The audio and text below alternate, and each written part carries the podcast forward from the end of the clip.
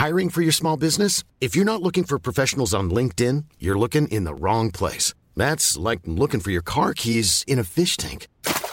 LinkedIn helps you hire professionals you can't find anywhere else, even those who aren't actively searching for a new job but might be open to the perfect role. In a given month, over 70% of LinkedIn users don't even visit other leading job sites. So start looking in the right place. With LinkedIn, you can hire professionals like a professional. Post your free job on linkedin.com slash people today.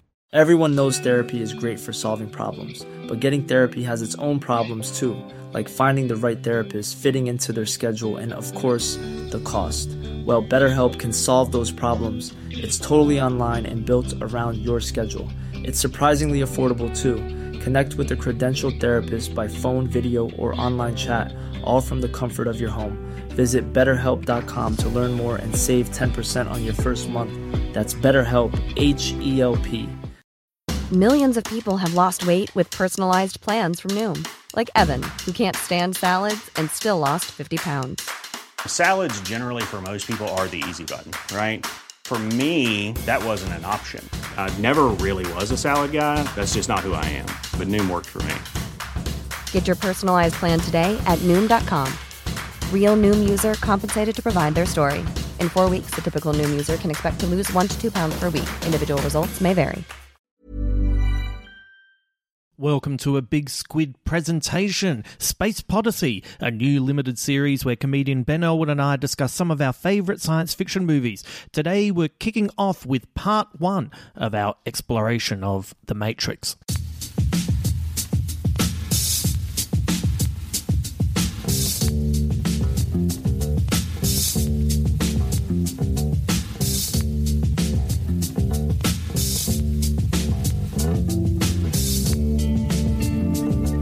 Thank you so much for joining us for what is the beginning of the finale to our Space Podyssey series. Uh, originally, what we did was uh, came up with the idea, and then Ben and I went away and we wrote a list of uh, 10 movies, 10 science fiction movies that we'd like to discuss. And The Matrix was on the original list. And what we did was we left a space open in case, uh, as we were working our way through the list, something popped up that we really wanted to talk about. And then we saw the trailer for the new Matrix film. And while we were still recording and, and working on Space Podyssey, I suggested to Ben, why don't we just go for it? Why don't we just watch every Matrix movie, discuss all of them, watch the Animatrix, discuss that, and then maybe we could record a podcast in the new year for the latest Matrix film. And then, uh, so we put that into play, and then uh, I got an invite to the premiere, which is for us next Monday. And so that means we will have all of the Matrix films uh, recorded uploaded for you. And then once you finish that, we will have our review of The Matrix Resurrection uh, to finish off this whole limited series and pretty much finish up our big podcasts for the year. So that's a really exciting way to finish everything up the trailer was fantastic. like I was so surprised at how excited I was when I saw that trailer. So this has been a lot of fun, and uh, just so you can get your head around what we're doing, Today's podcast is part one of a two part look at The Matrix. This is the podcast where we will look at the movie philosophically, we will give it some context culturally, specifically in what it meant when it was first released. And then through all that, Ben and I will interweave our own experiences, thoughts, and what effect the movie had on us. So, this two parter will do the heavy lifting for the whole Matrix series. On Thursday, I will upload the Matrix Reloaded. That'll just be a one off. The following Tuesday, which will be the 21st of December, will be the Matrix Revolutions. And then that Thursday will be our Matrix Resurrections podcast. And then if that's not enough for our Patreon subscribers, you will also receive next week our Animatrix podcast, breaking down the anime inspired cartoon that has a lot more tie in to the main series than you might remember. I to be honest, I think uh, I'd forgotten as well. But you'll kind of hear our journey throughout the four podcasts of, you know, the experiences we've had and what we thought of The Matrix and what we think of it now. It's going to be a big few days to finish off the year, and I look forward to hearing your thoughts. Uh, speaking of our Patreon, when you sign up to any tier for the Big Squid podcast, you have an episode that is dedicated to you. And our patron shout out today goes to Sam Streeter. Yes, you, Sam. Sam and I have known each other for a long time. She has become a good friend over the last few decades. She is one of my longest supporters that I've had, not just on this podcast, but on the comedy scene. Sam and I met last century. is that insane, Sam? Last century. And it's not like last century, uh, and last century was three years ago. Like it's over two decades. Like, what is happening, Sam? So I met Sam in the last century. She has been coming to my shows ever since. She has a very distinctive laugh. I love it. It always. Uh, because she knows her comedy, she will often laugh at slightly different parts of a routine, and that always keeps me entertained on stage because it's like, ah, yeah, she got the little throwaway joke, or oh yeah, she knows what's going on with this setup. It's very funny. Uh, it's always kept me entertained. I hope it's. Uh, I hope I've entertained her as much as her laugh has entertained me. Uh, she has seen the early shows when I was finding my voice. Sam has seen Three Colors Hamo, The Killing Joke, The Goodbye Guy, The Ballad of John Tilt Animus. She saw every season of The Shelf. That was my uh, show that I used to run with Adam Richard in Melbourne that ran for about 15 seasons. It's probably one of my favorite things that we ever made. It was dubbed the TV show, uh, the the comedy show you will never see on TV. That's what it was dubbed, and it was uh, like a cross between the big gig and uh, you know the late show. It had sketch, stand up, improvised, character, music. It had everything. And Sam saw every one of those seasons. So, and you know what? That's not even including random gigs. Uh, other shows that I did or me just banging on about shit in the foyer. That's happened to her plenty of times, right, Sam? So uh, thank you for your continued support. It is people like you that inspire me to never stay still, to keep moving forward, and always looking for new ways to entertain. And I'm sorry I missed you on your last trip to Sydney, but hopefully we can finally grab lunch next time we're in the same city. It has been way too long. Thank you very much, Sam Streeter. Sam Streeter, it sounds like a superhero's name, doesn't it?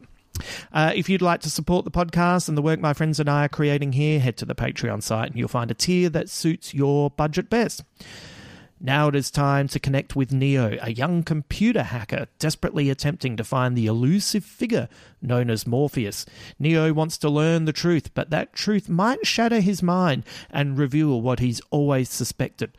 There's something not quite right with the world. To find the answers, Neo must make contact with the Matrix.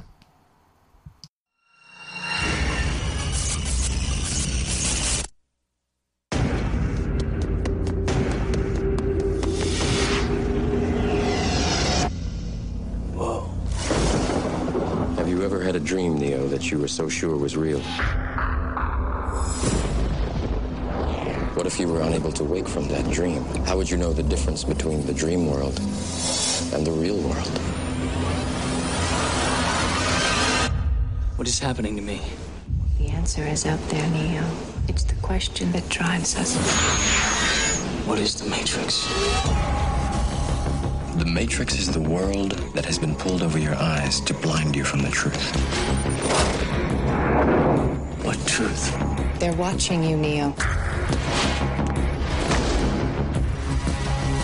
Human beings are a disease. You are a cancer of this planet. And we are the cure. Get me the hell out of here!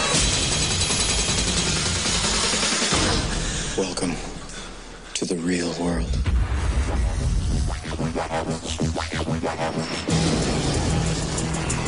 So you're here to save the world. So what do you need? Guns. Lots of guns. No one one has ever done anything like this. That's why it's going to work. Buckle your seatbelt, Dorothy. Because Kansas is going bye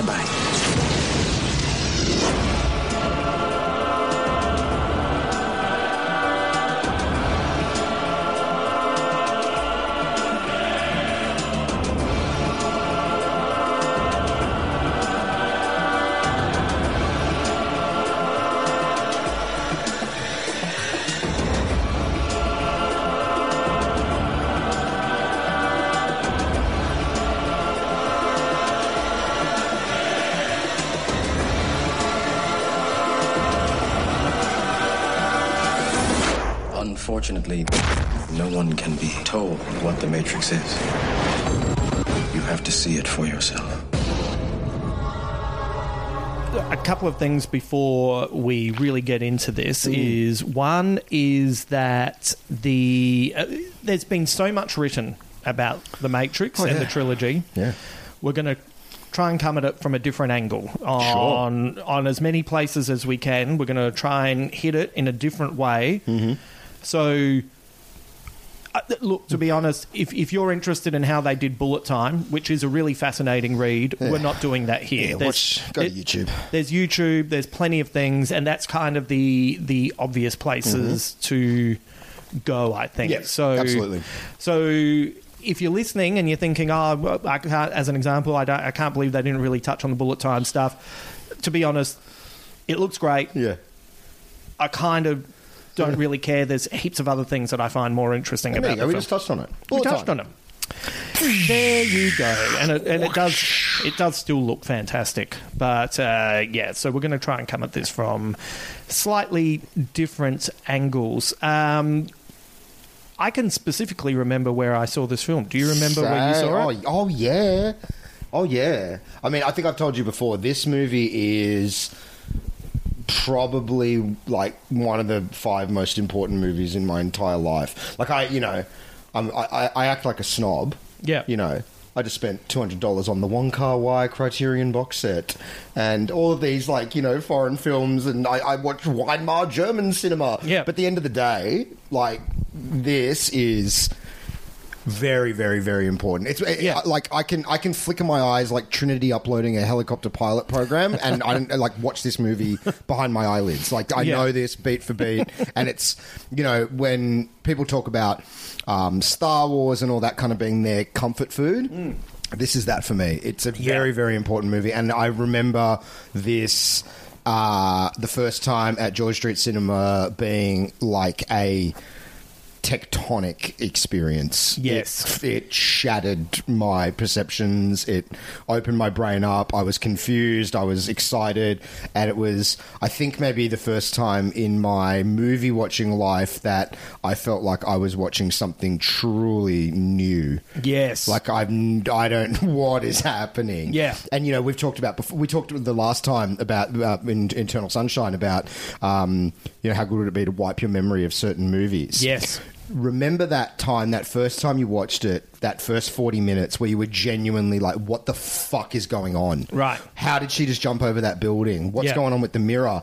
Why is his mouth sealing over? Like, what, Yeah. what's happening? Yeah. It's just incredible in- experience. It really uh, felt like a summation of the zeitgeist of the 90s Yeah. as well. It felt like, uh, in a way, we were building towards this movie when Mm-hmm. you look at stuff like what David Lynch is doing in the the, the paranoia of the un- untrusting world in Lost Highway. It's the X Files and the.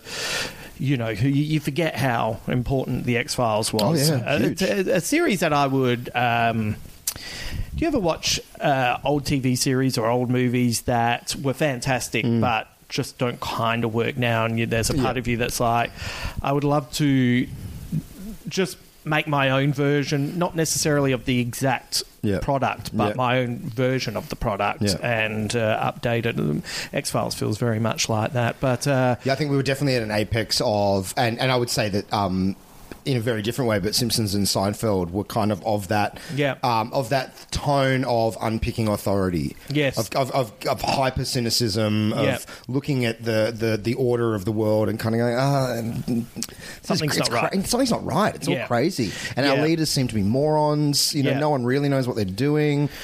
Well, it's also. I was discussing this the other night with a friend, and uh, it's interesting. So, hang on, how old is she? So she must be. What's what's before Generation X? Is that millennial?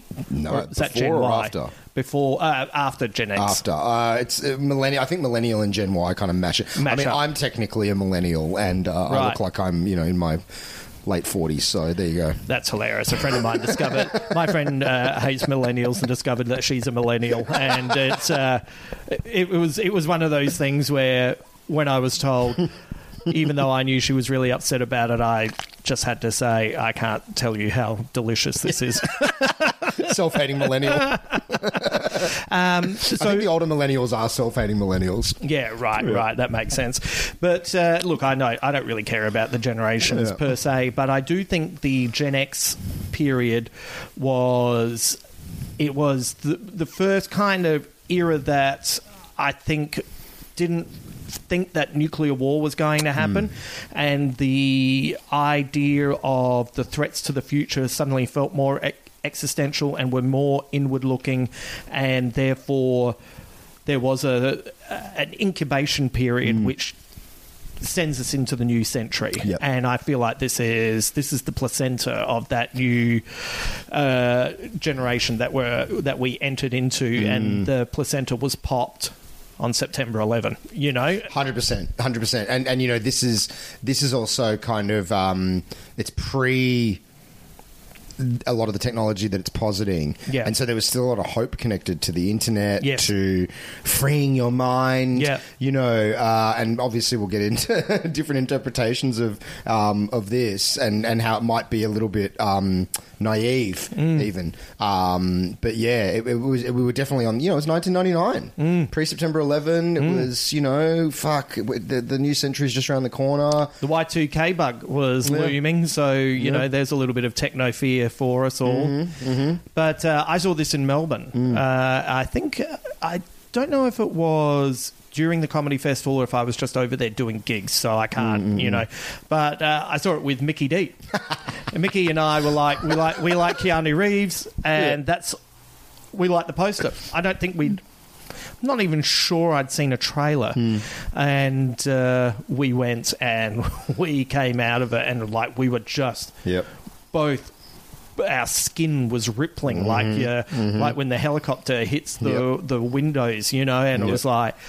What just happened? Like, what just happened? Totally. I came along to see Keanu Reeves be cool, Mm-hmm. and I got so much more. yeah, yeah, yeah. Like as I say, it was it was the it was the feeling of seeing something genuinely new, and it was a time when a lot of the you know the, the the language of virtual reality and all that stuff wasn't in the zeitgeist. Yeah. and so there was a real sense of. I mean, it seems very straightforward now. I mean, I've, I've seen it probably 50 times, of Yeah. course. Yeah. But, you know, um, like I remember walking out just baffled. Like I had a general idea of Right. what had happened, but it was, you know, it was it was akin to reading The Invisibles for the first time or something like that, Right. where it's like, oh, you are feeding me ideas that I didn't even think to think. Yeah. Like, it, it- you know, Uh, we will get into the Invisibles in a sec. Uh, I've got a question there for you. But uh, our first segment, Google Me Chuck. Top four responses when you Google The Matrix. First one, what is the meaning behind The Matrix? And the answer, you know, there's only just a little answer, is uh, Lily Wachowski saying, The Matrix stuff was all about the desire for transformation, but it was all coming from a closeted point of view. We had the character of Switch, who would be a man in the real world and then a woman in the Matrix, and that's where our headspaces were. Of course, that didn't make the final Yeah, cut, yeah, right, but uh, yeah. that's an interesting. Yeah. Uh, then, why The Matrix is the best movie ever? what is The Matrix in real life?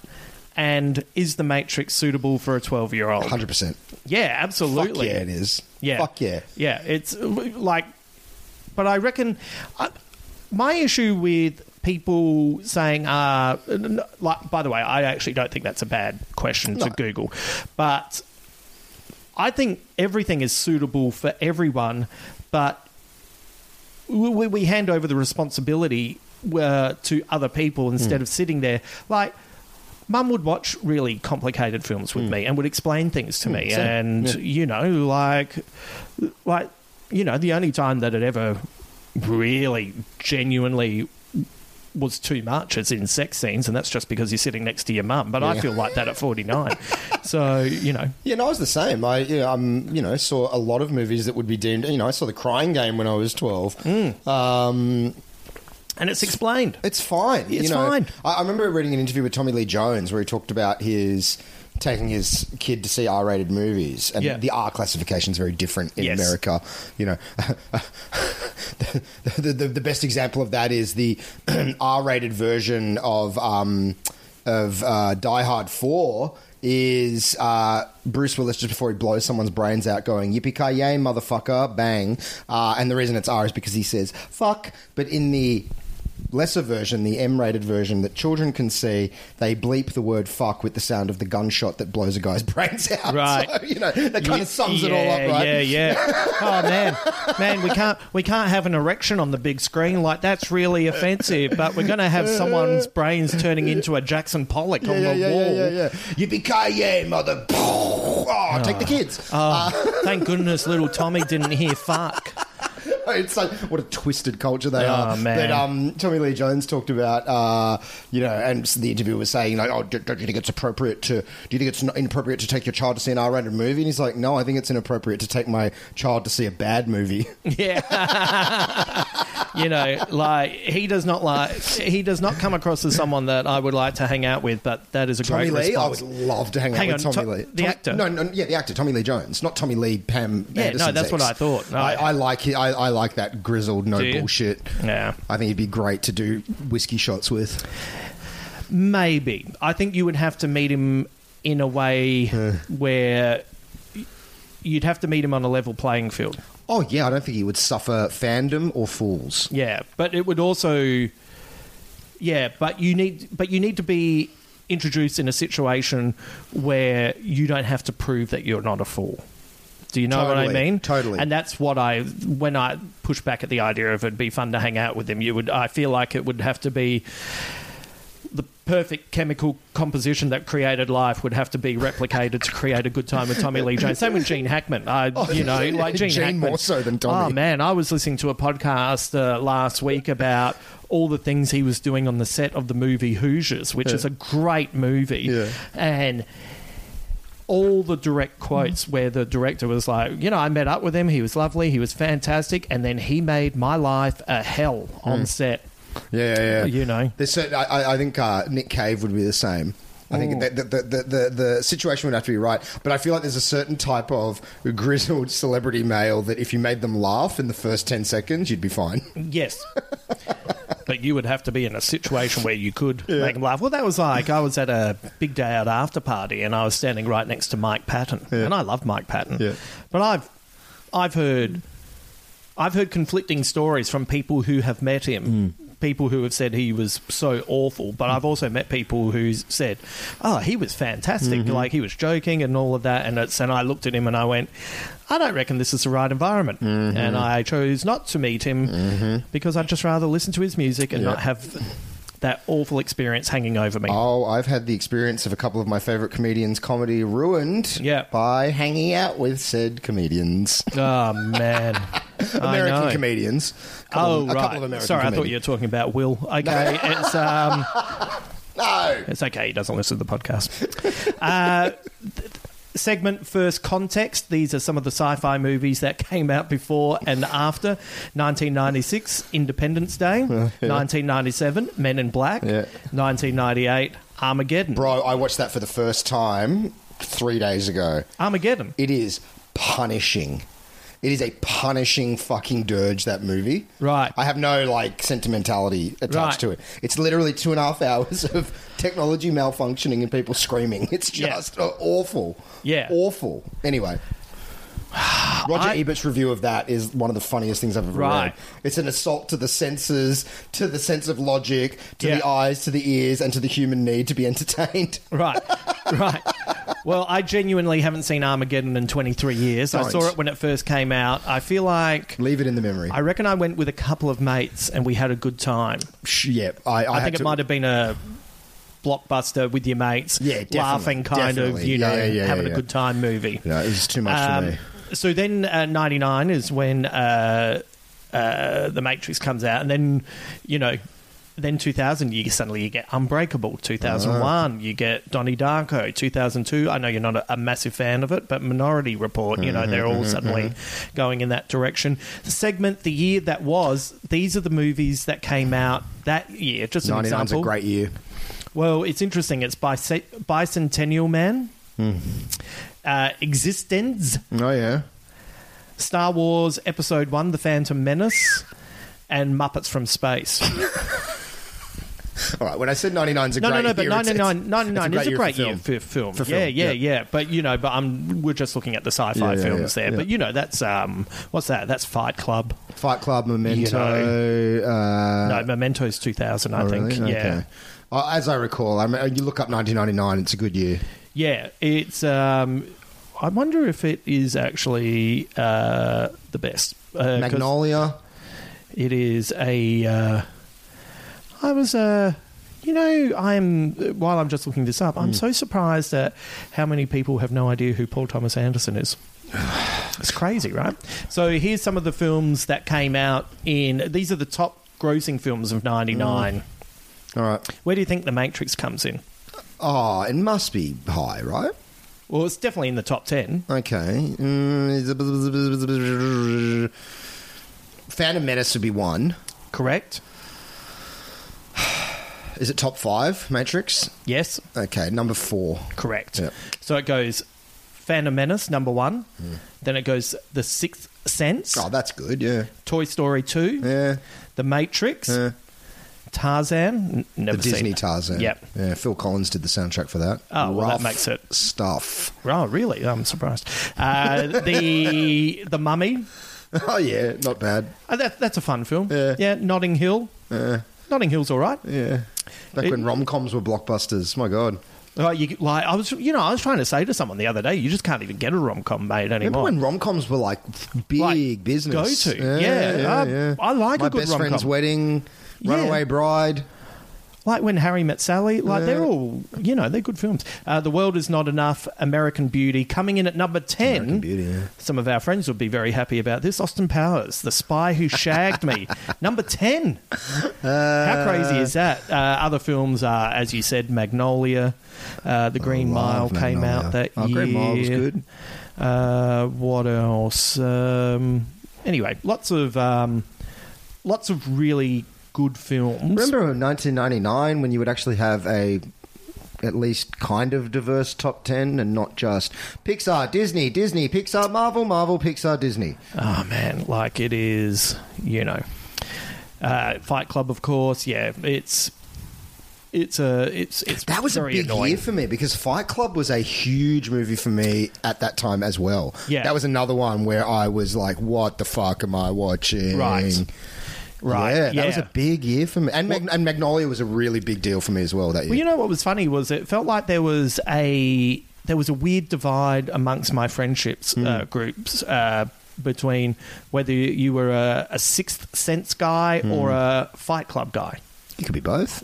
No, I know you did can they, be Did they say because of the end? The ends are Well, I guess because they were both movies with s- significant twists, but they were significant at the time. And Oh, Sixth Sense was fucking great, yeah, man. yeah, and uh, I, like I like both, but you know, like I definitely lent into the Fight Club Yeah. part. You know, one of the things about Fight Club that uh, we, you know, be fun to look into is it kind of gets a bit of a bad rap now where it's kind of discussed as being a kind of of its time and a little bit out of date and it's like I think I think a lot of people missed that it was a satire. That you're not meant to be. Yeah, it's You're not meant to be going. People are setting up fight clubs. Yeah. Like it's. it's one of those films that unfortunately it's uh, uh, there's there's a contingent of the fan base that uh, give it a bad name. I think. yes. Yeah. Yeah. Like yes. I remember because I saw Oh.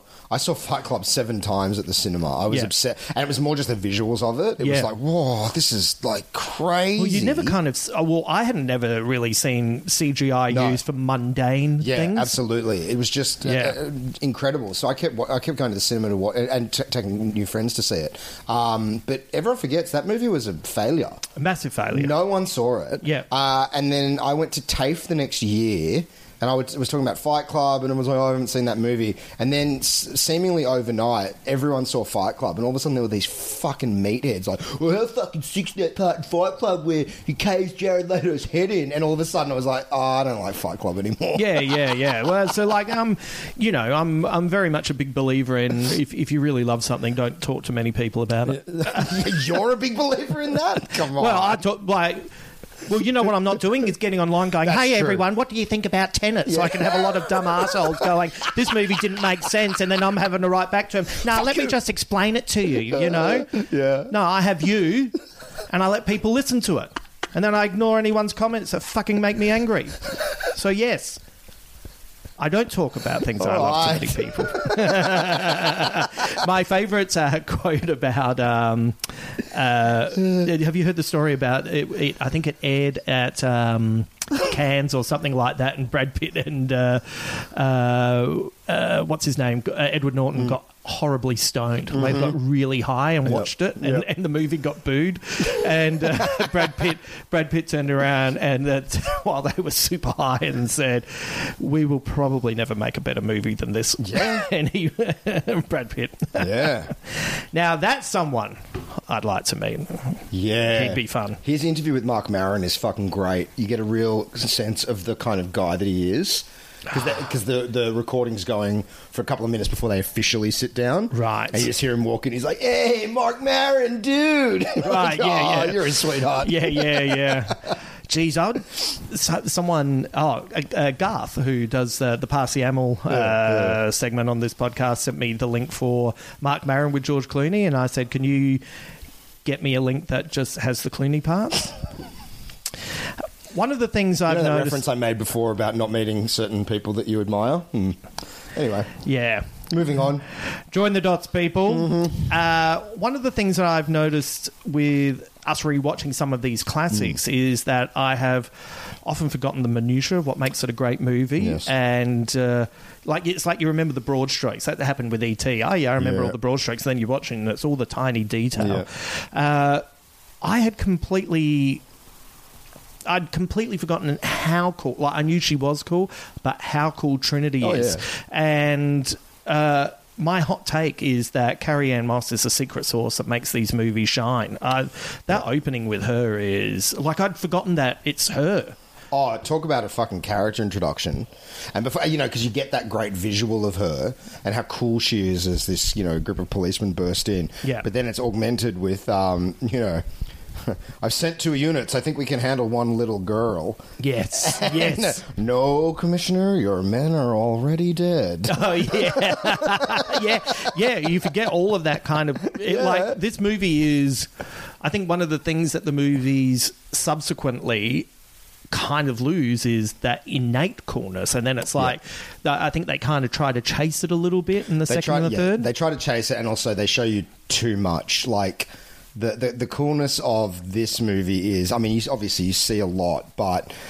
Uh, seeing too much of the mechanics of the world, Yes. I think uh, you Yes. need that sense of mystery. I, you know, I, I, I like, and obviously we'll get to two and three, but really, I think what um, propels this movie forward is that sense of the viewer kind of being out of their depth of like Yes. what is hap- like even when you know what's happening on the fifth, sixth, tenth rewatch. No, no, no, You know, yeah. it, it's still. I mean, you know, that first forty minutes is really just this building, these layers. Yeah. You know, like uh, you, we get the Carrie Ann Moss sequence. You know, then she fucking disappears down a phone line. What Right. the fuck just happened there? Right. Who are these three guys? Yes. You know, how is this guy controlling reality over the phone? phone, Right. Uh, Morpheus, you know, all of it. Um, the, the, you know, then the, the the interrogation scene. There's so many things happening that are, you know, you really are put in the place of Neo. Yes. Or uh, like Thomas Anderson uh, in the first 40 minutes. Right. Of like, you know, my reality is kind of collapsing around me and I don't have a logical Yeah. explanation for what is happening. You know what's uh, like a really underrated scene, Hmm. which of course you don't remember because it's like why would you remember this scene? Hmm. But I'd completely forgotten that he gets scared when he has to do the simple thing outside of the building to escape, and Yeah. uh, just instead acquiesces and, and is kidnapped. And it's that's. The second and third films miss those things that ground it in our reality, so we can we understand the stakes. But by the time you get to the second, and by the time you get to like whatever's happening in the third, I still had a good time watching Yeah. it. But you know, it's like now, now this may as well be Avatar. You know, Yeah. like it's just too far removed. There's no feel even even in the second and third movie when things are getting fucking crazy. There's never a moment where you truly feel like anyone's out of their depth. No, yeah, and, and, and yeah. that includes in the third movie when people are, you know, that, that dumb 15 year old's in a giant mechanical suit. You know, yeah, he's gurning and carrying on like he is out of his depth, but ultimately, the situation by then is so insane. Mm. You don't feel like he's truly. As insane as that situation is, and as scary as it is, there's 5,000 robots flying at him, there's bullets, there's fires and explosions. None of it ever feels as scary as Thomas Anderson being on the side of that building when he drops his phone. Absolutely. Because he's just some guy. Yeah. He's a dude. He doesn't know what the fuck's going on. Some Yeah. guys delivered him a phone. The phone's rung. Somehow the guy can see like like it's a ant farm exactly where people are going to turn, what they're doing. Yeah. You know, it, it, it's that great kind of. You know, I mean, to use the appropriate metaphor of the movie, that Alice in Wonderland sense of you are kind of very much merged with that lead character in Yeah. the confusion of, uh, like, and, and because we've opened the film with something unbelievable happening in the first two minutes, we really are off kilter in the sense of like, well, at this point, anything could happen. yes, And and the fact that it's voiced by characters, you know, it's it's not just that we as the viewer are seeing something impossible happen. You have that cop verbally say Yeah. that's impossible. yeah, So we are like these. We, we are breaking the laws of the universe. Yeah. What is happening? yeah. It's fucking great, man. Yeah. it's so good. Um, yeah, I know. I had a really good It's time. so good. And I, re- I rewatched this. I think maybe in first lockdown, Hmm. and uh, and then rewatching it for this it was like, why am I not watching this once a year? Oh yeah, and it's, it's the only movie that is basically an exposition machine for most of it. Mm. You know, most of Keanu's dialogue through this movie is "Squid, what's that? Yeah. what's this? What's that?" But it, you know, it, but it.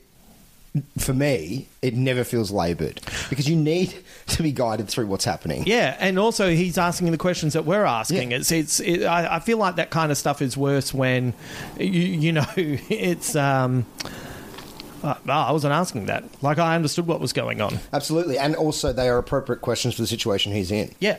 He's, his rea- he's been wrenched out of his reality. Of course, Yeah. he has to go. Wait, what's that thing? I, Yeah. I've never seen that thing before. Yeah, I had a I had a moment where I thought I didn't have a mouth. What is happening here? Terrifying Holy scene. shit, that thing's real! Oh my god, yeah. uh, so I had a question here for you, but I think uh, I'll have to kind of reword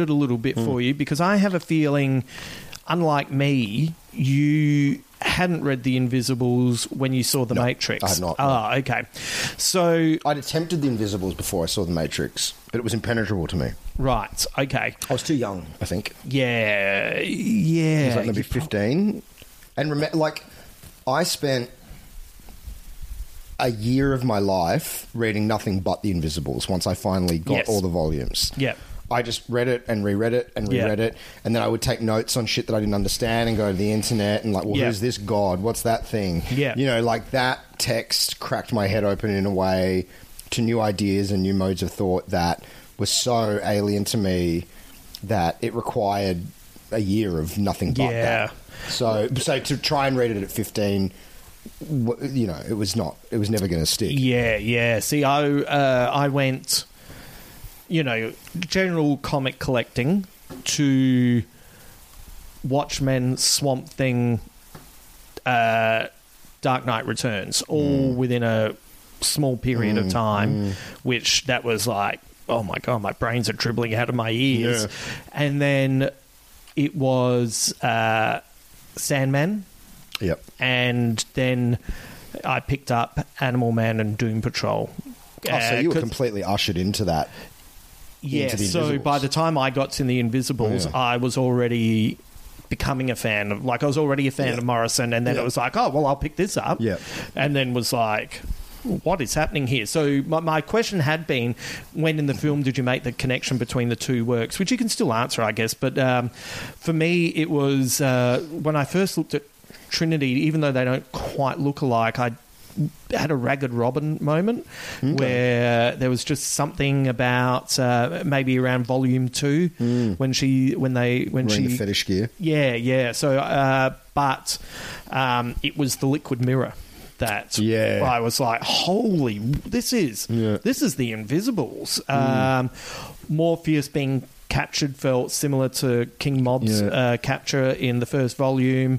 Um, by the way, quick catch up for people who haven't read the comic. The Invisibles follows a team who work for a secret organization battling against uh, interdimensional alien gods who have already enslaved most of the human race without their knowledge. So that's Th- yeah, that's that's the that's Yeah. the most basic. Yeah. That explanation took me ages. Oh, but, dude. yeah. It's so funny over the years whenever I've given The Invisible to someone to, to read, and they're like, what's it about? And I'm like, ah. Uh, I don't know, spies fighting Yeah. demons. I don't know. Uh, Like, just read it because it's about. That's kind of what it's about. It's about everything and everything all at once. Yeah. yeah. Uh, and of course, there's there's quite clearly other influences on this movie. Ghost in the Shell, William Gibson's Neuromancer. Uh, I I don't know if the movie Dark City had a, s- a movie influence because that came out in 98 but they used a lot of the sets so i Oh, guess really? it has a physical because they were both filmed at fox Oh, studios Yeah, right. so maybe its influence is more aesthetically in Yeah, what sure. was used Yeah. uh, and uh, a mate of mine who's a, a big kung fu fan, etc., said there's a lot of um, Fist of Legend with Jet Li. I, I don't, I Yeah. don't know that Well, genre they that they well. got a lot of that. that, that I uh, Ping, some, someone Ping. Uh, he's the wire Yes. wire master. Yeah, um, yeah. that they got. Yeah. and, and obviously there's a lot of anime and manga and everything. Like I know that Grant is very. To be honest, I never um, drew the Invisibles comparison until I read Grant talk about it. Mm. Uh, and I don't know. There's that part of me that's like. I'm sure it was. I, I, like I've heard the Invisibles was being read on set. Yeah. uh, and so I'm sure it was a was a um an influence. I don't know if Grant's being a little bit hyperbolic when he's like, "Well, you could storyboard the entire Matrix with panels from the Invisibles. It's it's exactly ripped off the Invisibles." It's like, uh, has it? Not exactly, but uh, the influence is like I was sitting in the movie watching it, going. Like I was feeling a bit overwhelmed. It was like when I Would have watched been a great feeling. Oh yeah, I know. I was just like, what is happening? It was, um, you know, it was like watching. Well before Lindelof made Watchmen, Hmm. watching Lost and going, this has got a Watchmen feel at certain points with certain characters, and then Hmm, Yeah, you know, yeah, yeah, then finding that out, or um, so yeah, it was um it was a great experience to be sitting there Mm. and like and you know this is of course back when you know reading comics meant you were a weirdo so Oh, there was hard well, there was no one to talk to about Yeah, it yeah. I you know I explained it to Mickey and like thankfully Mickey was happy to hear about it but uh, it was like Jesus it's, um all right Keanu pitch perfect what, Oh. what is it about him like like he's just He's so soulful. he's so He's soulful beautiful man. yeah he is and it, it comes through in like every line doesn't it Yeah, yeah, yeah, yeah. I know people kind of, um, uh, you know, it's, it's easy to denigrate uh, Keanu, and uh, like you know, there was a period where uh, I feel like this pendulum has swung the other way, and Oh. everyone's been reminded. Thank you, thank you, John Wick. But yeah, I think it's yeah, it's Wick. but um, you know, he there's just an he has an empathy that other actors don't have, especially in action roles. Totally. I think what I think the, the, the, the tide that turned on him maybe in the nineties was when he was probably doing roles that were inappropriate. Like when he shows up in Francis Ford Coppola's Dracula, He's and not it's, great it's, it's, a, it's abysmal. Yeah. he's doing a weird English accent that Yeah. never is very ropey, and he's not like in those kind of roles, not a great actor. No, no, no, no. It's out of his. Uh, it's out of his. It's out of his range. Yeah. Uh, so I think that's when people were like, uh, you know, what the fuck? Why is the why is is he Bill or Ted, whichever one he is? Uh, why is that guy doing Yeah. these serious roles? But um, yeah, no, the, pendulum, the pendulum swung completely. Everyone, Yeah. and I think you know the more that the more that comes out about just him as a human being.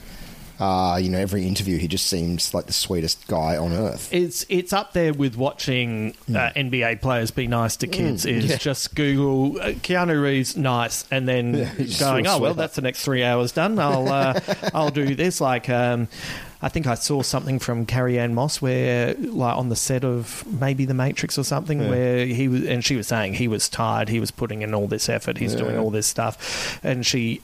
I think she had a teenage son or something at the time, or something like that, and or maybe it was after. But anyway, she just sent a text saying, uh, d- d- "Are there any movies that you recommend?" And he just sent through this long list explaining why he thought this movie would be perfect, and he'd taken the time out to do it. And, Yeah, yeah, yeah. yeah. And you see those, you know, when people secretly film him on subways where he's standing up so women can sit down, and you go, "Stop it, stop it, whatever you want to do, I'm I'm ready to But go." he does it in a he does it in a non-performative way. Yeah. that's what I like. Yes. You know, and I'm not saying that uh, who's Captain America, Chris Evans. Yes. I'm not saying he's not a nice guy. I, I, I'm not at all.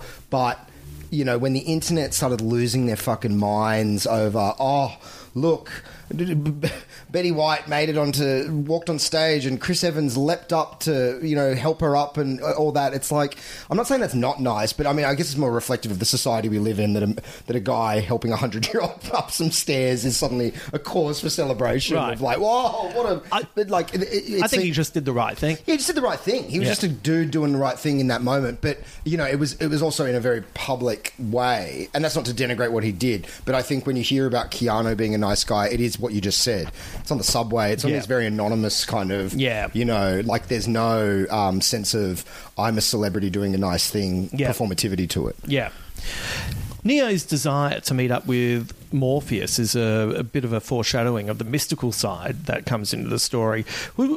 Why does he want to find him again? Is it because he's just heard rumors about Morpheus, or what, what's the what's There's no great backstory. It's about you, No. you. You get a little bit of um, exposition with just the kind of montage that's on his computer. Yes. Uh, but obviously, he doesn't buy the narrative that the media or whatever the establishment has about Morpheus because Yes. it's from the outset they're calling him a terrorist Yes. and all the rest.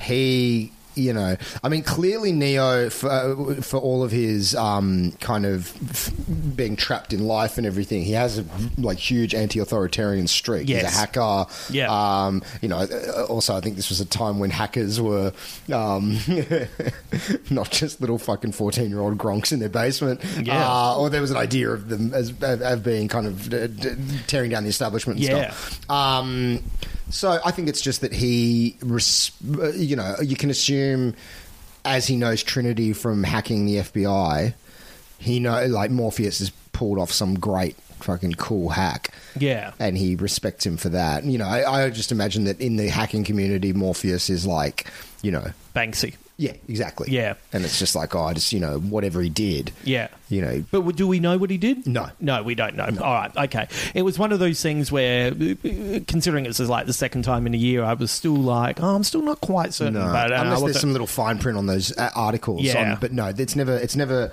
overtly stated. Which again, I think uh, you know, uh, again, what the second and third films forget about what's so great about the first is you kind of like the air of mystery is much more delicious. Yeah. you know that he's he's he's almost like a mythological figure, Morpheus. Yes, yes. You know the the scene that stands out really early in and which also points out his anti-authoritarian streak is when he's getting the dressing down for his tardy behaviour. So you in that moment you learn, oh, he's late all the time. so yeah, he yeah, must be staying up late doing his thing, sleeping in all the time. But it's the, the specific noise of the cleaning the windows. Yeah, yeah, yeah. So and, and funny. the, the streaks are resembling the the Matrix code. Yeah, it looks so Uh, good. But again, it's uh, you know it's all just um, peppered in there. You know that, that he is that he has this lifestyle, and it's done so economically. It's done within less than five minutes. Even Yeah, that throwaway yeah. line that that guy has when he opens the door. Whoa, you look paler than usual. Yes. You know, that tells you everything in, in four or five words. You know Yeah. everything about this guy. Yeah. All this guy does is sit inside on a computer back in a time when sitting inside all day on your computer was weird. Weird. Yeah, yeah, not it was. fucking what everyone does all the time. Right. yeah, no, it's true. It, it was. Uh, it was a. You, you, you're completely correct. It's that word economy that really Mm. gets you to each point. point, and uh, yeah, like his vitamin D levels. Life is full of what ifs. Some awesome, like what if AI could fold your laundry? And some, well, less awesome, like what if you have unexpected medical costs? United Healthcare can help get you covered with Health Protector Guard fixed indemnity insurance plans. They supplement your primary plan to help you manage out of pocket costs. No deductibles, no enrollment periods, and especially no more what ifs. Visit uh1.com to find the Health Protector Guard plan for you. I'm Sandra, and I'm just the professional your small business was looking for. But you didn't hire me because you didn't use LinkedIn jobs. LinkedIn has professionals you can't find anywhere else, including those who aren't actively looking for a new job but might be open to the perfect role, like me. In a given month, over 70% of LinkedIn users don't visit other leading job sites. So if you're not looking on LinkedIn, you'll miss out on great candidates like Sandra. Start hiring professionals like a professional. Post your free job on linkedin.com/people slash people today. Ah, fucking non-existent. That guy's like taking six supplements uh, a day, I reckon. Um, but uh, and you know, it's funny. Like now, we just kind of accept not finding authority figures trustworthy, but back then it was still still seemed um, like you were. Ah, come on, mate. What, what, what are you doing? You don't have Yeah, to. yeah, you yeah, know, yeah, yeah. there was still a bit of pushback. Well, again, it was pre. It was pre 9-11. It Mm. was, um, and also I think you know the, the anti-establishment. There was more of a utopian kind of um, ideal attached to tear tear the system down, Yeah. and we'll replace it with love. I mean, it's it's very much the naivete of the. Of, you know, flower power in the 60s and everything. You know, we all saw that. You know, yeah, cool. You can drop heaps of acid and smoke heaps of weed and dance naked at a, at a rock festival, but what are you actually going to replace the thing that you. Yeah. Like, this turns toxic as well. Yeah. You know, um, and, I, and I think that was, you know, we, we talk about Morrison, he talks about the punk and hippie cycles. Yeah, yeah. Um, and I think that anti establishment thing uh, in the late 90s, you know, tear the system down. Now, this tear the system down rhetoric, it's like cool. But what are you replacing with nihilism? Because that's really all you've got to sell. Is Yeah. like fuck everyone, fuck, fuck you, fuck don't tell me what to do.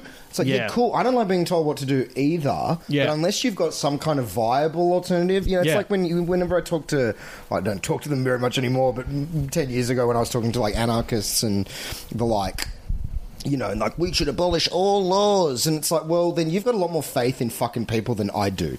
Yeah. Because you know what happens when you abolish all laws? It's going to be carnage. Yeah. Like, don't fuck it. You know, maybe in a million years when we've evolved some layer above our fucking cerebral cortex that makes us superhumans that don't need structures to act like decent human beings, great. But en masse, we're all insane, so maybe we need some structure. What's the dumbest thing you would do if there were no laws? Not not anything awful. Like like I'm not.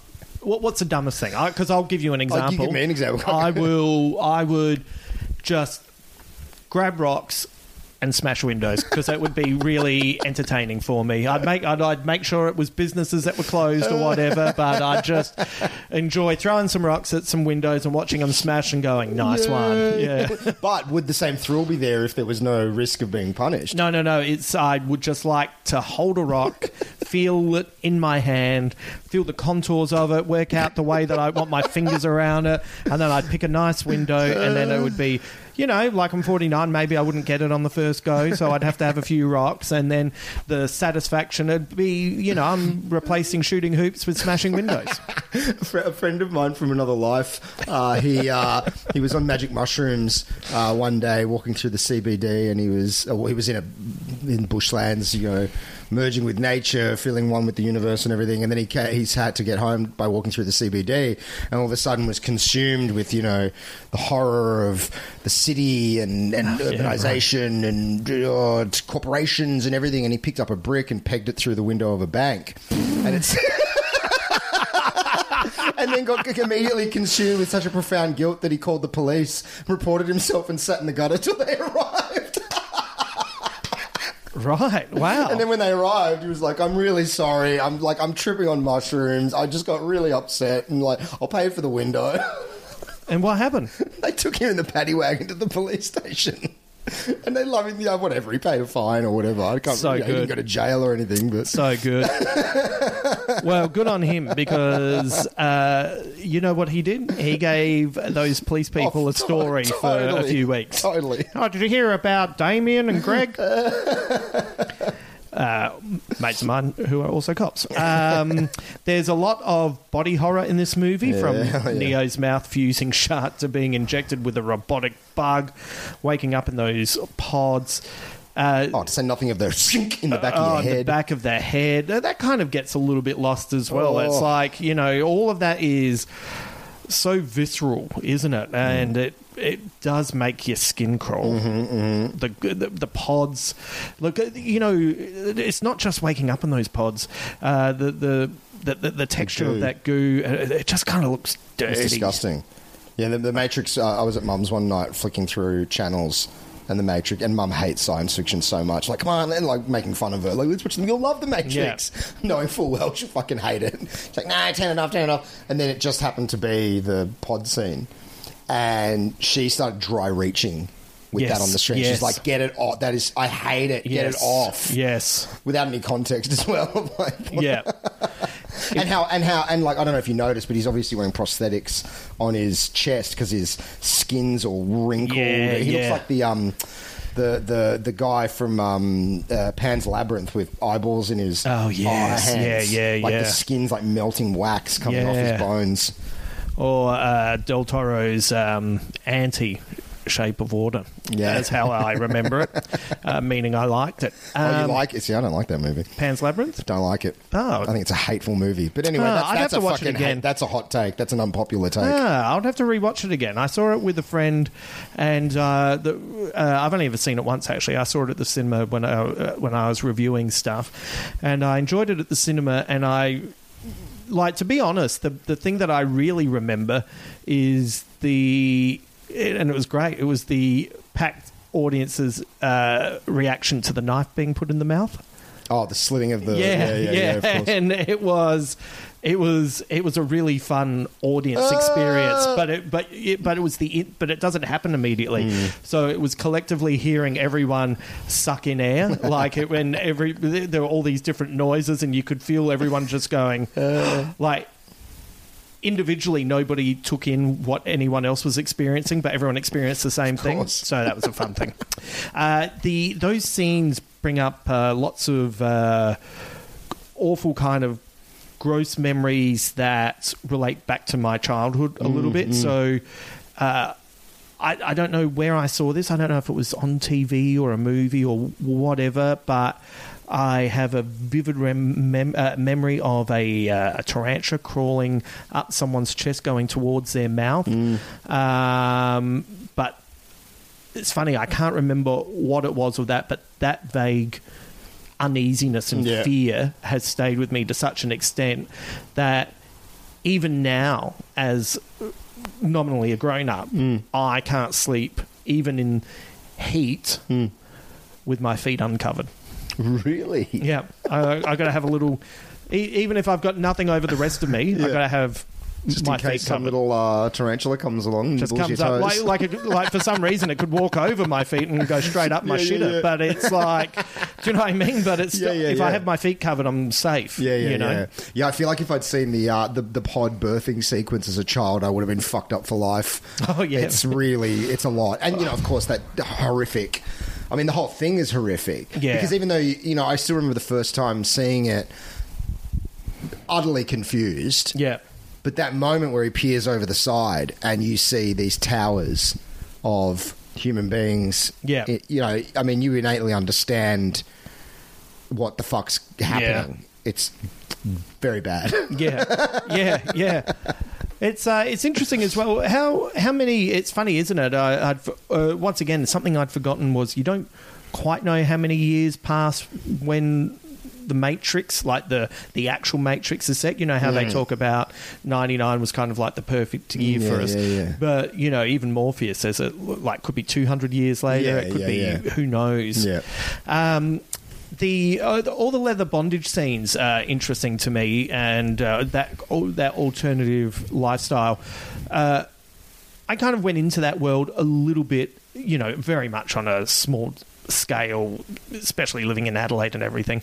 Um, I was always fascinated by it, but I never could buy into it. No. Not because of like not denigrating it or anything like that, but I'm just way too self-aware. Totally. You know, like it's like there's there's a there's a young guy that works at uh, the Chase Hmm. who he wears a dress. You know, Hmm. I, I'm not even like he's he's definitely a man. Hmm. I don't know how he identifies. Uh, long hair, wears silky shirts, uh, and uh, with his chest out. Hmm. You know, he looks great, and I really admire it. And but I could never do that because e- even when I was his age, Yeah. I'd always feel a bit. "Uh, look at me. You, do you know what I mean? Yeah, like yeah, I'm too, a- yeah. I'm too self conscious. I'm too self aware, and so I kind of look at these worlds, and there's a part of me that uh, laments that I was always too hyper across who I was. Yeah, no, I, I, completely relate to that. Also, I mean, for for me with dressing in certain ways, you know, I've always been. You know, I've always been on the tubby side, uh, and so the idea of I never wanted to be one of those people that is dressing inappropriate for their body shape. Right. Uh, yes. Yes. You know, and Yes. I, so I, you know, I wonder how much of it is a, uh, uh, being too self-aware or, or, or feeling like you're performing, and just kind of going, no, that's actually not an appropriate look for me. Yeah. Uh, you know, I used to know a, a quite large guy who would just wear, you know, skin tight t-shirts, and and by all means, go for it. If that's your genuine Yes, comfort zone, yes. fucking have at it. Yes. He never looked comfortable to me. He always No. looked like he was trying to uh, wear a glove that didn't quite fit. And uh, for me, it was like maybe that's where the self awareness comes in, where it's like I've already got enough body shame when I'm wearing a baggy fucking collared shirt and you know pants. Like I don't need to feel more self conscious. Um, and with the leather fetish stuff, I mean that's so outside my realm, you know. And I and I think to go into that world, there needs to be an element of theatricality that you are comfortable playing in. Uh, a- a, friend of mine um, used to be in the fetish scene, uh, and I don't know where this is going, but I'm enjoying it already. he's, he used to wear a uh, skin tight leather priest's uniform. Uniform, whatever it's called, like Right. with the white collar and shit, but it was made of like latex, and his name was his name was Father Fastidious. Father Fastidious. That's great. and he would go, you know, and he'd be part of like, you know, fucking whipping circles and all the Right. rest. But you know, that was completely him. Yeah, You know, and, yeah. He, and he wasn't like some beefcake. Like he was, you know, quite a slight guy. But I think just his kind of ownership of the playing this role, or he could allow himself to get lost in the. It, uh, it's just different things to different people. I mean, people look Yeah. at stand up and they're like, I could never do that, and Yeah. that's a form of playing a character. Like, Yeah. sure, you get up on stage and you're yourself, but you also get up with a, with a swagger that you might not have in your day to day life, whatever it is. Oh, It's not all of you; it's a facet of you. Yeah. Uh, you know. But it's it, it's funny. Like I, you know, you you, you look at like. Um, like say the the beginning of glam rock, you know, Yeah. and you're looking at Marc Bolan and you're looking at Bowie and you know you're looking at them in makeup and you go, man, like you guys look beautiful Yeah. and otherworldly. And You look amazing, and I always kind of looked and thought, oh, you know, in the 80s, you know, I could have been in that kind of alternative new romantics kind of scene. But there is a distinct, like, I would feel I'd look more like Flock of Seagulls, you know? and that's just a bit disappointing. Dude, yeah, but I, I, I think there's something to be said for the fear of leaning in. Like I was, I, I was, I had, I hadn't shaved for a couple of weeks, uh, and I shaved a few days ago, and just as a lark, I kept the moustache just to see what I would look like with a moustache. I've never had a moustache in my life. And I was there going, dude, you could totally pull this off. You look great with a moustache. You look like a fucking Coen Brothers character actor. Uh, and I was like, I'm going to keep the moustache just for a couple of weeks. Couldn't do it. Five minutes later, I ran back into them. Like, and it's like in November. I could totally just go, "Oh, yeah, I'm doing it for November." I've got like Yeah. a total Yeah. real world excuse. Yeah. But there's that part of me that's like, oh, it's just. I don't know if it's from being a former fat kid and just not wanting people to look at me for any reason, just wanting to be as invisible as possible when I walk down the street. Right. And there's this idea of like, if I've got a moustache, people will have an idea that I'm trying to be something I'm not, Right. or whatever it is. Right. And, and I mean, it's a complete fucking prison of a Yeah. mindset to be in. You know, if I want to have a fucking moustache, why can't I have a moustache? And, Yeah. and not give a shit what other people's point of view is on My, my ex girlfriend and I, uh, Bianca, uh, back in the 90s, we went to a fancy dress party and I had a moustache for the party. And I found a photo of it recently and I sent it to Bianca. And I was like, saying, Remember when we had this photo taken? If people didn't know the, us, they'd be like saying, Wow, she's close to her dad. and Bianca sent back this message going, Ah, you're so right. Um, yeah, it's it's funny, isn't it? It's like I I often wonder how I would have presented if I had higher cheekbones.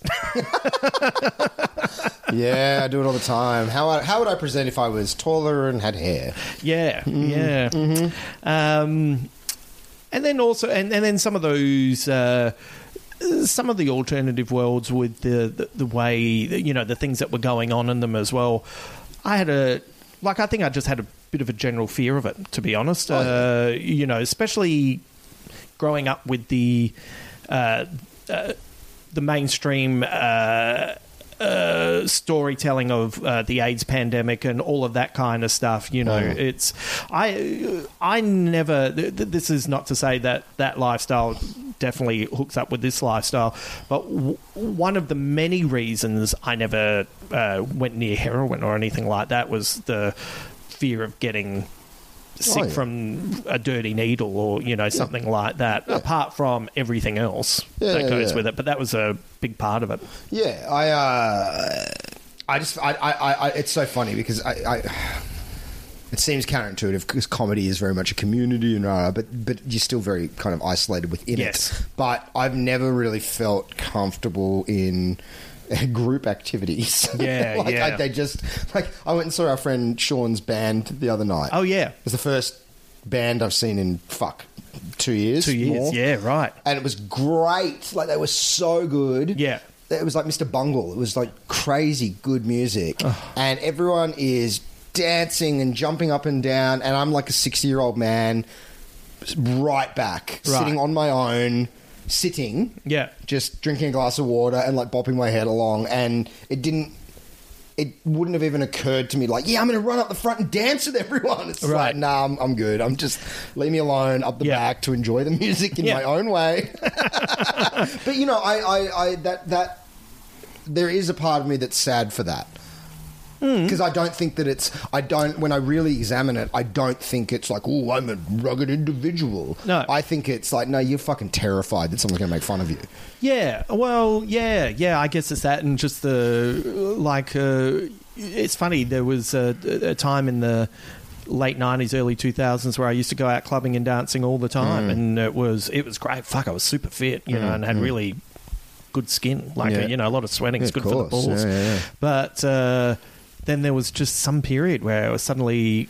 I just became self conscious about dancing, and then it just stopped. I don't even know.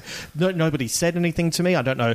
I don't know if I was having a good time. Caught myself in the reflection. Went, you look like an idiot. I like. I just don't know. Yeah, what happened? Yeah, but Yeah. it's yeah, it's it's quite debilitating. But on the flip side, like you don't want to. Like I was at the Glebe Markets uh, uh, a few months back, or whenever, whenever, fucking a few years back, a few decades back. Who even knows anymore? Uh, and a uh, there was some lovely young lady with an acoustic guitar singing a song. Yeah.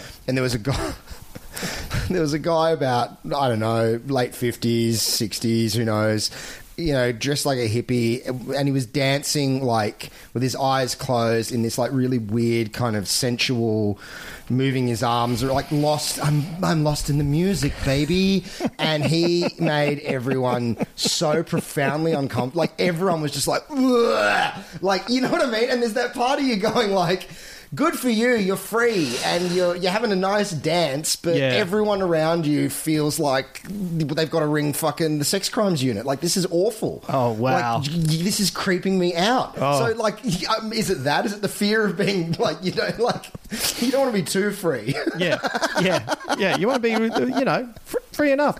I feel, I feel free in heaps of other ways. I don't, I don't need to be doing some uh, kind of dancing that's going to get people with uh, kids calling the sex pest uh, hotline. it's moments like this I wish we had the video component of the podcast Oh, because I mate. can't even words cannot describe Yeah. the dance. It was it was just too much. We will introduce that at some point. too much. Um, returning to Morpheus offering the red pill or the blue pill was a bittersweet moment. It's still such an amazing scene. Yeah.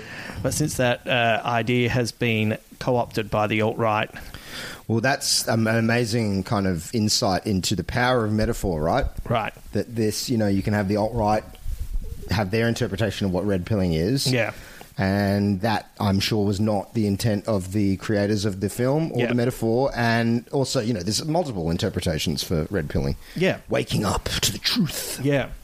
Uh, the uh, there's some stuff in the squid bits about that, you know, but this is what happens. It's the militant left create the tools to make a better world, and the alt right appropriate them and perfect them.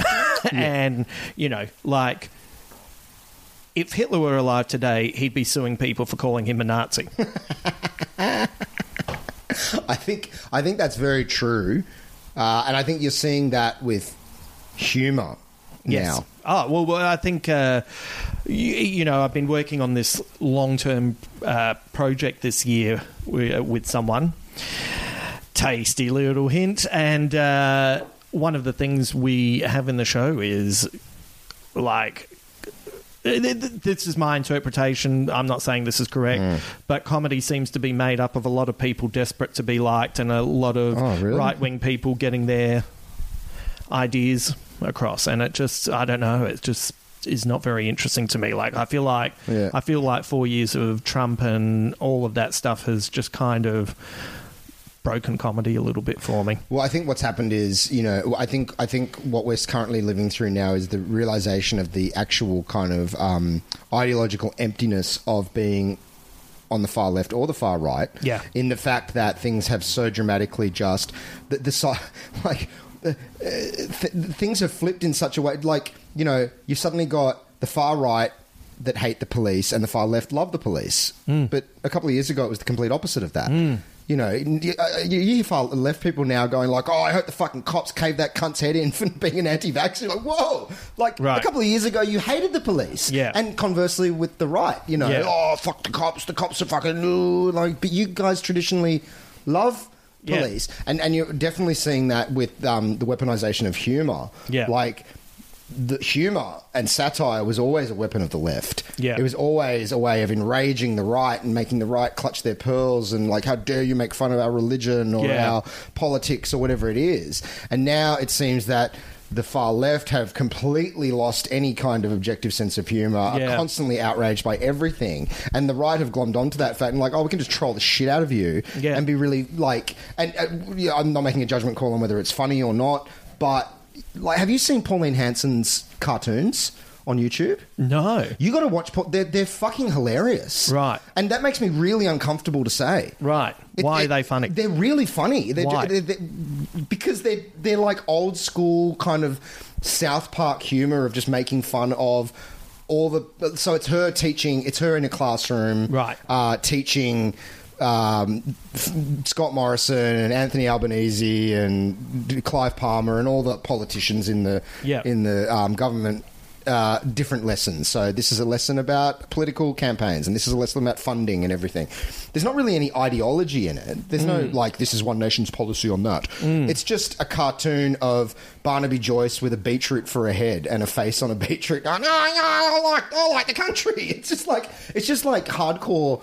Try, and you know Clive Palmer's Jabba the Hutt, you know, with a ba- packet of Tim Tams, and it's just like that kind of um, quote unquote subversive humor that the left probably would have engaged in five to ten years ago. But now you've got this kind of like really radical right wing fringe politician using that template to kind of in in a, in a campaign ad kind of way, right? And it's it's more dangerous than it seems because Yeah. they're actually funny. Yes. And but it's connected to an ideology that is abjectly abhorrent. Yeah. And yet you, the left have lost that that ability to kind of go like poke fun at shit or go, you know, whatever. It's it's it's it's it's it's fascinating and it's insidious and and Yeah. all of this stuff. And and that's what I that's what uh, I, I kind of lament with the left at the moment that there's this like a loss of sense of humor Yeah. at, at, at the at the risk of offending anyone and it's like well in in in, in lieu of offending anyone or everyone you've kind of you, you can't say anything Yes. so it's every every statement is couched and and you know every word is perfectly measured and all this other stuff and I think the right have caught on to that and just gone well fuck it we're going to go hell for leather with making fun of you and trolling you and doing Yeah. what you would have done to us 10 years ago it's just fascinating to see how everything's flipped Flipped, it's, yeah. it, it may, like really incredible We've talked about it before, but one of the failures of the left to dealing with Donald Trump was to uh, acknowledge that even if you don't find him funny, he does have a sense of humour. Yeah, absolutely. And that's and they just didn't know how to combat that. But it's the removal of nuance. That, Yeah. that- that's the death of any kind of conversation about any topic ever.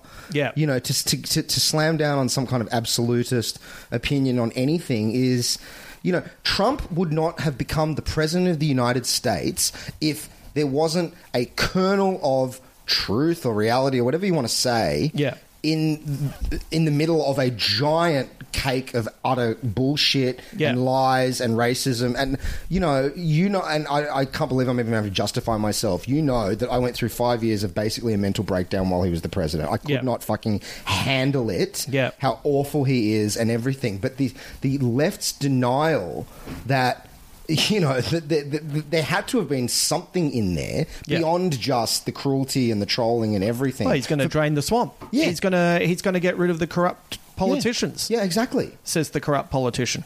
Exactly. Yeah. But you know, and, and, and on and on and on. And it's like, you know, I think that uh, we've said it before. It's like that you've got the far left, you've got the far right, and then there's the vast majority of us kind of swimming in the middle going, Hey guys, like this is crazy. Can we Yeah. just all talk? Yeah. Can we kind of have a nuanced conversation where and it's okay if we disagree? We don't Yeah. have to fucking burn each other at the stake if Yeah. my opinion is slightly divergent from your opinion or whatever it is. But you know, it's like these battlegrounds are being waged. You know, and, and I think that this movie really pushes that across. Back to the movie. Uh, in you know, I think that the, the, the, the good thing that two and three does, it puts into question this very kind of Manichaean perspective of the first, where it's like all robots are bad and all humans are good. Mm. It's like, well, it's not that simple either. No, no. And the, the, second and third films do a really They good job of that exploring open. that. Yeah, They yeah. bust that open in a big way, and like you know, uh, we haven't got to him yet. But Cypher is it Cypher? Yeah, Joe Pantoliano. yeah. yeah, like. You know, I mean, uh, people are insane if they don't see his perspective a little bit. I mean, I don't think you should kill everyone. Well, you know, let's get. I was going to have Cypher uh, a little bit later, but let's go now. Uh, I think he's a much more interesting character to me than he was now, now Yeah. than he was back then. Uh, back then, he was just very understandably the bad guy because also you didn't quite realize what was going on in that world. But you, like now he's kind of all of us. Like Cypher is, um, you know, we're all guilty of turning off at some point. I know I am. I'm just as guilty. You know, it's like when he's saying, "Why didn't I take the blue pill?" and when he's saying, "I know this meat isn't real, but geez, it's um, it's tasting good." Like I feel that way about so much. Oh, dude, absolutely. Absolutely. I mean, fucking, that could be a, that could be a metaphor for all the fucking Marvel movies. Yeah, I know it's not that good, but you know, it, it entertains me right now. yeah, yeah. What? But like you know, like that that that. I mean, who of us that whatever woken up uh, haven't kind of gone? Maybe it wasn't. Yeah, like you. Okay, so you wake up, right? This is great. Yeah, Now I know now. I've got things that plug into my spine. Yeah. I'm eating fucking Yeah. what looks like elephant cum, and uh, you know I'm And I'm- hanging. I've, I've, I'm, my clothes are shit house. Yeah, and I'm being ordered around by a religious ideologue that really doesn't have that much to of real world proof Yeah. to show me of why am I now dedicating my life to this fucking crazy myth of the one. Yeah. You know, again, as I say, he shouldn't be fucking killing them all. Yeah. Maybe he should try and renegotiate. like, yeah. Yeah. hey guys, can you just put me back in? I'm, I'm, I'm good. Like, I don't really want to do this anymore. Yeah. Uh, I don't think he needs to fucking zap them all. Um, but you know, it's also that thing of like. He's obviously been driven insane. I mean, he's, he's. I think he says he's been there for nine years. Yeah, yeah, yeah, something like that. It's a long that. fucking time to be Yeah. cruising around in some weird hovercraft with Morpheus going, I'm looking for the one, we're going to Yeah. find the one. Oh, that, that you know, uh, who knows where this new movie will go? Uh, by the way, I may have watched Ah. the trailer about 722 times after finishing the trailer, uh, after the trilogy, uh, and I'd already watched it a few times. But now it's like now I'm. Like when Yeah, I first saw that trailer, I was so surprised at how invested I was, Yeah. and then now I am fucking. My pupils feel like that they're not going to dilate for ages. um, but yeah, I you know it would have been interesting to have a sometimes some of their ideas which are really fascinating it feels like they explore the wrong part of it and uh, that, how powerful would it have been to have had like a, a section of where they live that is full of people who have chosen to go back in hmm. and every now and again they go and catch up with them to see you know to test them to see if they want to come back out you know or Yeah, like there'd be something interesting in in a in a more gentle way of go, of people who reject it and and exploring that as an ideology. It could be like that room in Inception where guys go to sleep. sleep yeah You know, you're not in a pod. Yeah. You're just permanently jacked in. Yeah, yeah, yeah, yeah, absolutely. By the way, I only have half a drink. That was Ben bringing me up Inception. Um, in in this first film, we really view the movie not just as a uh, on the cinematic screen, Yes. but we view the, the story through reflections, TVs, monitors, mirrors, which help convey this sense of a dream within a dream. Uh, the world of the Matrix feels unreal. But I would argue our modern world feels closer to the Matrix than it did in '99. 100%. And what, like, this is a big question. This might end up being a two-part podcast. Uh, but what what do you believe the world is now?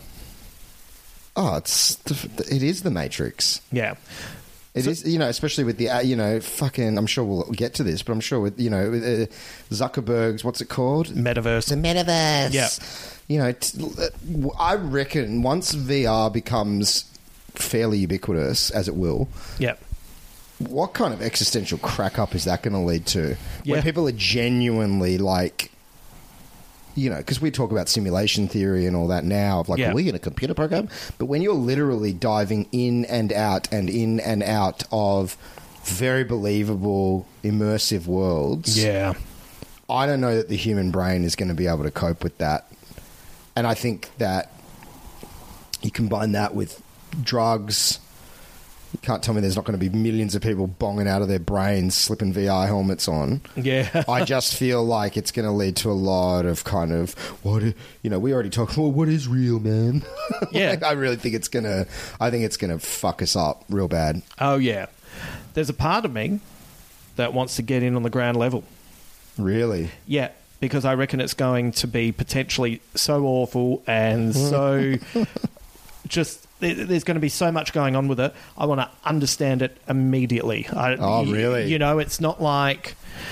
uh, And this, we'll talk about this a little bit later because I've got stuff on it. But there's this part of me that's like, like TikTok. I'm fine without knowing TikTok. Yeah, Do you know yeah, what I mean? yeah, but this feels like I'm not into this. I think this is a real worry. I just do bad. not sub- want to subscribe to it and I want to get in on the grand level so I understand exactly where I stand with it to Oh yeah. know. okay. Yeah. Yeah. Yeah. Do you know what I mean? Yeah, yeah, Uh, yeah. It's, it's it, funnily enough, I heard a podcast where a guy who's really into cryptocurrency, and Mm. I have no interest in cryptocurrency, but it was the first time it had ever been explained in a way that I went, oh. Mm, yeah. and he was saying, he was specifically talking about young people. He was saying Mm. young people are set up to fail. They cannot succeed. You cannot save money. You go to university, you get these massive debts. Oh, yeah. You are always paying it off. You're encouraged to get a mortgage. You can't earn more than your industry. A beer is nine dollars. Sorry? a beer is nine dollars. Oh yeah, that's insane. uh, but in uh, but cryptocurrency it's you don't have to ask anyone permission and you can actually save money and there's uh, you know like i think bitcoin there's only a certain amount. That's all there is. And the value of it depends on how many people are engaging with it. And uh, this is an opportunity for young people to circumvent the world economy and be able to save and have some self-respect Mm. and get on top of things. And do I I don't know enough about cryptocurrency. I don't I've only you know read very over uh, vague overviews of stuff. But uh that was the first time I'd ever heard it explained in a way that I went, oh, yeah. oh okay. Yeah. Um, so this is what I wrote. Uh, you're going to have to forgive me. I wrote this at the end of day three of the four days at the chase. Oh, so this is after. this is off the back of about six hours sleep and twelve hour days. But uh, you know, what do you believe the world is now? And this touches on a bit of the stuff that we've already uh, spoken about. But I think we live in a fictional world, and the turning point was September 11. The psychic backlash from that uh, makes it difficult to comprehend everything. Yeah. It was too big. Yeah. It was like a movie. Yeah. And in watching it, it's really, it's just so big. You, forget about all the people that died on Oh, it. Like you know that people died on it, but it's it's too much to uh, uh, really kind of accept on an emotional level. And for me, the first hint of our world becoming fictional Mm. was the moment that I got up as a kid, and I loved watching the space shuttle stuff and watching the Challenger explode. Was as a kid was like what. What just happened? Like what? What did I just view? Uh, that was a big moment for me. From that moment, technology progressed exponentially. Uh, we post the lives we feel comfortable living online. The winner, I'm the sad person, I'm the just person, I'm the anarchist. Uh, but you don't really have to fully commit as well. You can be all of those things course. online. Now, the metaverse is just around the corner. Uh, the world is still normal. Like the world is normal, but people are not connected. And through that disconnection, we are kind of nothing but fiction. Uh, you know, for us as comedians, it's uh, you know, you you tell a story on stage, add a little bit of sugar. We suddenly now know what you, we don't remember things perfectly. We remember the memory of the memory, and that's why many of us who uh, stay in comedy for too long I think become shallower versions of the people they were truly meant to be because all they're doing is playing shadow versions of mm-hmm. themselves mm-hmm. on stage and off. You know, this is my journey. Leave the past behind to discover who I really am. Do you know what I mean? Like Yeah. that's what I'm on at the moment. I hate that word journey, but that's kind of the best, uh, uh, you know, way I can describe it. And to really know who you are and who you're going to be, you have to make a conscious effort to leave so much of your life behind, the people that you know, the way you look at things. And I consider this podcast as my weapon for that. This is my blanket. This is my scalpel to cut away the dross and hopefully and hopefully reveal something beautiful underneath. Oh man, it's beautiful. Yeah, it's true. I think we are having to. You know, you talk about comedians, performativity, but that's everyone now. Everyone, You know, yeah. I remember Grant Morrison in his utopian kind of early 2000s thing of like, yeah, put cameras everywhere. It'll be great. We'll all turn into performers. It's like, nah, it's not great though. It's shit. It's fucking awful. Yeah. Because, you know, now everyone is this, this kind of, there's this inauthenticity to every interaction, which is why I think people are so, I mean, people always were so alive and hungry for real Yeah. connection, and, and but I think more so than ever. Um, it, it- Joseph Campbell talks about like uh, you know we're all looking for a meaning to life, uh, and you know, but it's not about finding a meaning to being alive. It's just the act of being alive. Right. Just being alive is what the meaning is. Yes. Not there's no meaning. It's Yes. just you know you've got to find the, the vitality of being alive. Yeah. Um, and I think that is what you know. God, skull a bottle of fucking bourbon because here comes an anti-technology rant.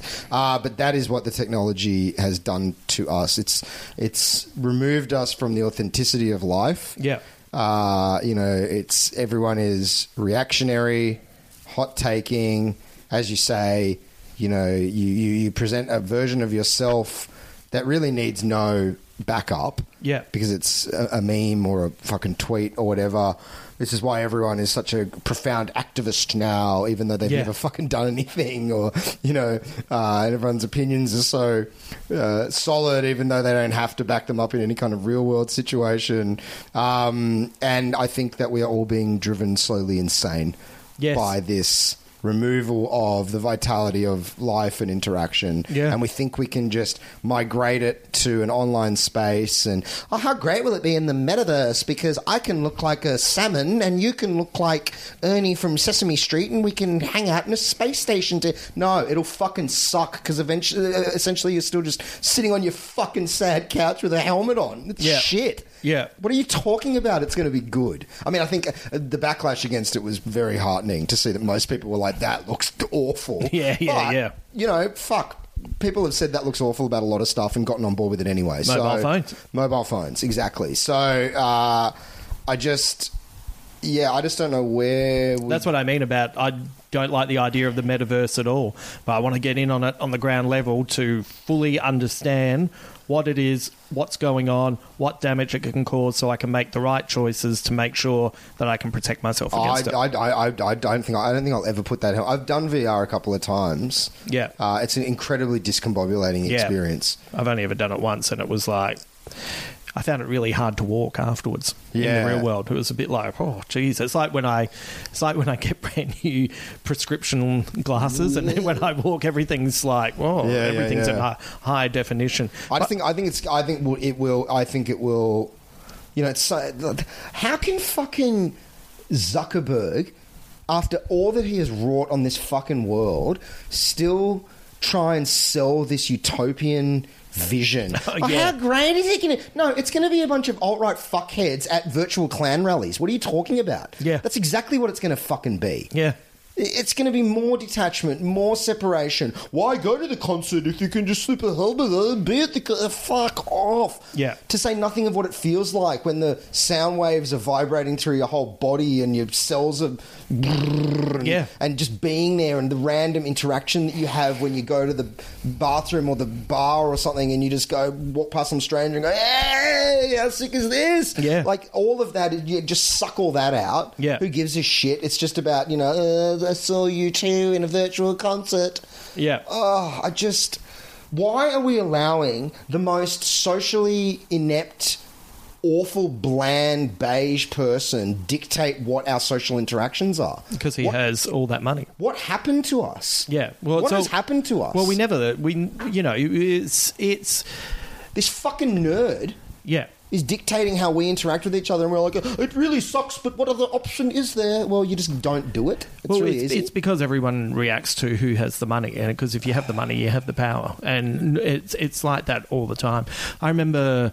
Uh, this is a while ago, but you know, I remember when uh, a close friend of mine died, and uh, it was an awful experience, and it was something that took me a long time to get over. And there was a, a comedian with a high profile who, to make a very long story really short and you know, painless, uh, appropriated that friendship and created a show about it that toured all over the world. And I know for a fact that uh, I know for a fact that my friend was friends with this person, but not close enough for them to do the show.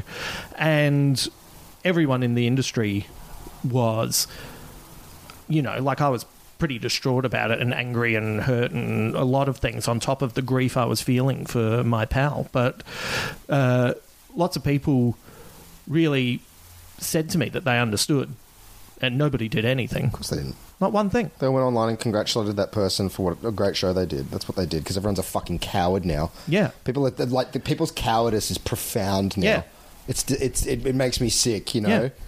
They all, everyone thinks that they changed the they changed the little fucking border on their Facebook profile photo Yeah. to say they stand in solidarity with this group or that group, and that makes what do you do? Like it's No, the you, most. you know what they'll do? They'll do a fucking uh, photo shoot for, uh, you know, hey, I'm a man and I'm against violence Yeah. against women. And you know what I'm going to do for the month of fucking May? I'm going to paint one of my fingernails. And then they, then those same people will complain when a woman says, oh, this comedy venue, uh, Mm. it doesn't make women feel safe. And and I just wish people wouldn't perform there. And those same guys are like, "Oh, hey, come on, what? Yeah. Ah, they're good guys. Like, Yeah, you know, yeah, it's great there. Geez, don't tar me with that brush. I painted my fingernail fucking exactly. purple for fucking May. Exactly. It's the it's the, it's the performativity. It, it, it's yeah. It's activism performativity. It's it's it's so fucking gross. You know, like. Uh, and I think I I think it just it, it's the ease of having a position now Yes. without actually having to get your hands dirty. It's it's unbelievable. Yeah. Uh, and I could go in so many directions on this, but I feel like if I talk too much, someone will go, "Oh, that's offensive," and cancel me. So you know, Not not the people that listen to this podcast. No. Our people are fucking great. It's it's the rest of the people that I have trouble with. That's why I always uh, say to everyone who listens to the podcast, if you would like to invite like-minded people to join us, please do so. But But I think, look, I think there is a there is definitely, and look, I'm aware that I'm very much in my inner city bubbles, but uh, there does seem to be a growing consensus of the insanity of all of this. Right. Uh, have you ever met a person that talks about social media or their phone with pleasure? I've never met anyone. yeah, right. Like I bang on about it, Yeah. but I challenge you to find one person that's like, "Oh, I love my phone. Oh, I love Facebook." Everyone has this kind of like, uh, like, like, like the serfs talking about their plows. Yeah. You know, it's like, "Oh yeah, no, it's Yeah, uh, got to yeah. keep on top of it all." Uh, like, there's no. Is it enriching? Does it make you feel like you have any kind of connection with your soul or the universe or your heart or any other people? No, it really doesn't. And Yeah. but and yet there's this continual participation in it because you know much like so much of what we do in our lives. Well, what else are you going to do? Like I don't want to, I don't want to buck the trend. Um, it, it's it's very interesting, and so I do think. Look, I think there'll be a vast majority of people that will always participate, but I think there is a growing contingent of people that want real experiences. Yes. Um, like this, other, this this side project that I'm doing that's coming out in January, everybody, and I'll talk about it in a few weeks. Uh, I'm I'm having long conversations with people that have been in lockdown for a long time, and they're so charged and awesome Yes. because you know, like it's just two strangers Yeah. meeting with similar interests and just going for it, and they're just such nourishing conversations. Yeah. and after every one, I've had these people just go like, "Oh, you know, thank you," Yeah. because it's just been I've been online for so long. Yes. Well, you know, they're probably freaked out that they're hanging out with someone who's actually listening as well. Because Yeah. you part of the reason you're doing this project is, Mm. you know, not only it's something that you want to discuss, but you want to learn as Yeah, well. absolutely. So, Yeah, yeah, yeah. yeah. Um, anyway, welcome to a new edition of Two Men Yelling at Clouds. Uh, but we're right, Yeah. always right. but and we're yelling at the real clouds, not not the fake clouds.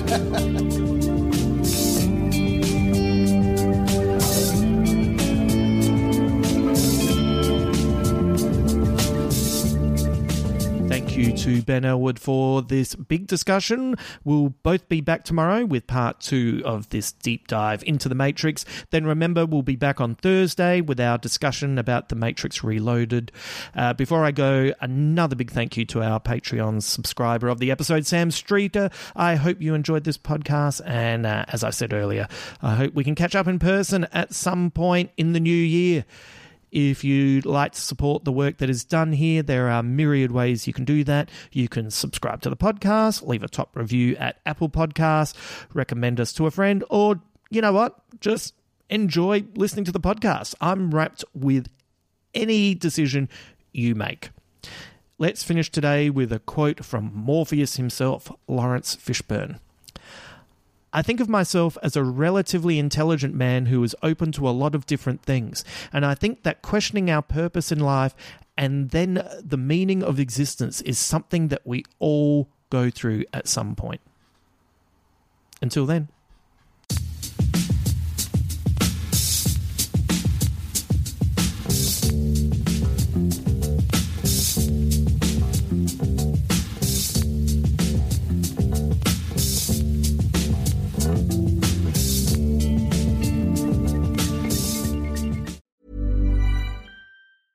Planning for your next trip?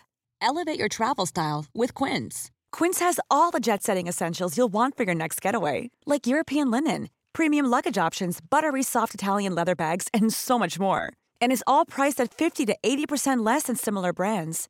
Plus, Quince only works with factories that use safe and ethical manufacturing practices. Pack your bags with high-quality essentials you'll be wearing for vacations to come with Quince. Go to quince.com/pack for free shipping and 365-day returns. Need new glasses or want a fresh new style? Warby Parker has you covered. Glasses start at just 95 bucks, including anti-reflective, scratch-resistant prescription lenses that block 100% of UV rays. Every frame's designed in-house with a huge selection of styles for every face shape. And with Warby Parker's free home try-on program, you can order five pairs to try at home for free. Shipping is free both ways too. Go to warbyparker.com slash covered to try five pairs of frames at home for free. warbyparker.com slash covered. ACAST powers the world's best podcasts. Here's a show that we recommend. Welcome back to Two Judgy Girls. I'm Mary from the Bay. And I'm Courtney from LA. TJG is the podcast where we spill all the tea on your favorite reality TV shows, celebrity gossip, and everything in between. We're here to bring you our unfiltered opinions, hilarious commentary, and plenty of laughs along the way. We're two SDSU Delta Gamma sisters with a microphone and a whole lot of opinions. Each week, we dive headfirst into the wild world of reality television from Bravo to all the trash TV you could want. We break down the drama, dissect the latest scandals, and share our thoughts on everything from the jaw dropping moments to the embarrassing antics. But that's not all. We're not here to just gossip. We're here to connect with you, the jurors, and share our love of all things pop culture. Whether we're dishing on the latest celebrity breakups, discussing our favorite guilty pleasure movies, or sharing embarrassing stories from our own lives, we promise to keep it real, keep it fun, and keep you coming back for more. Come judge with us. ACAST helps creators launch, grow, and monetize their podcasts everywhere. ACAST.com.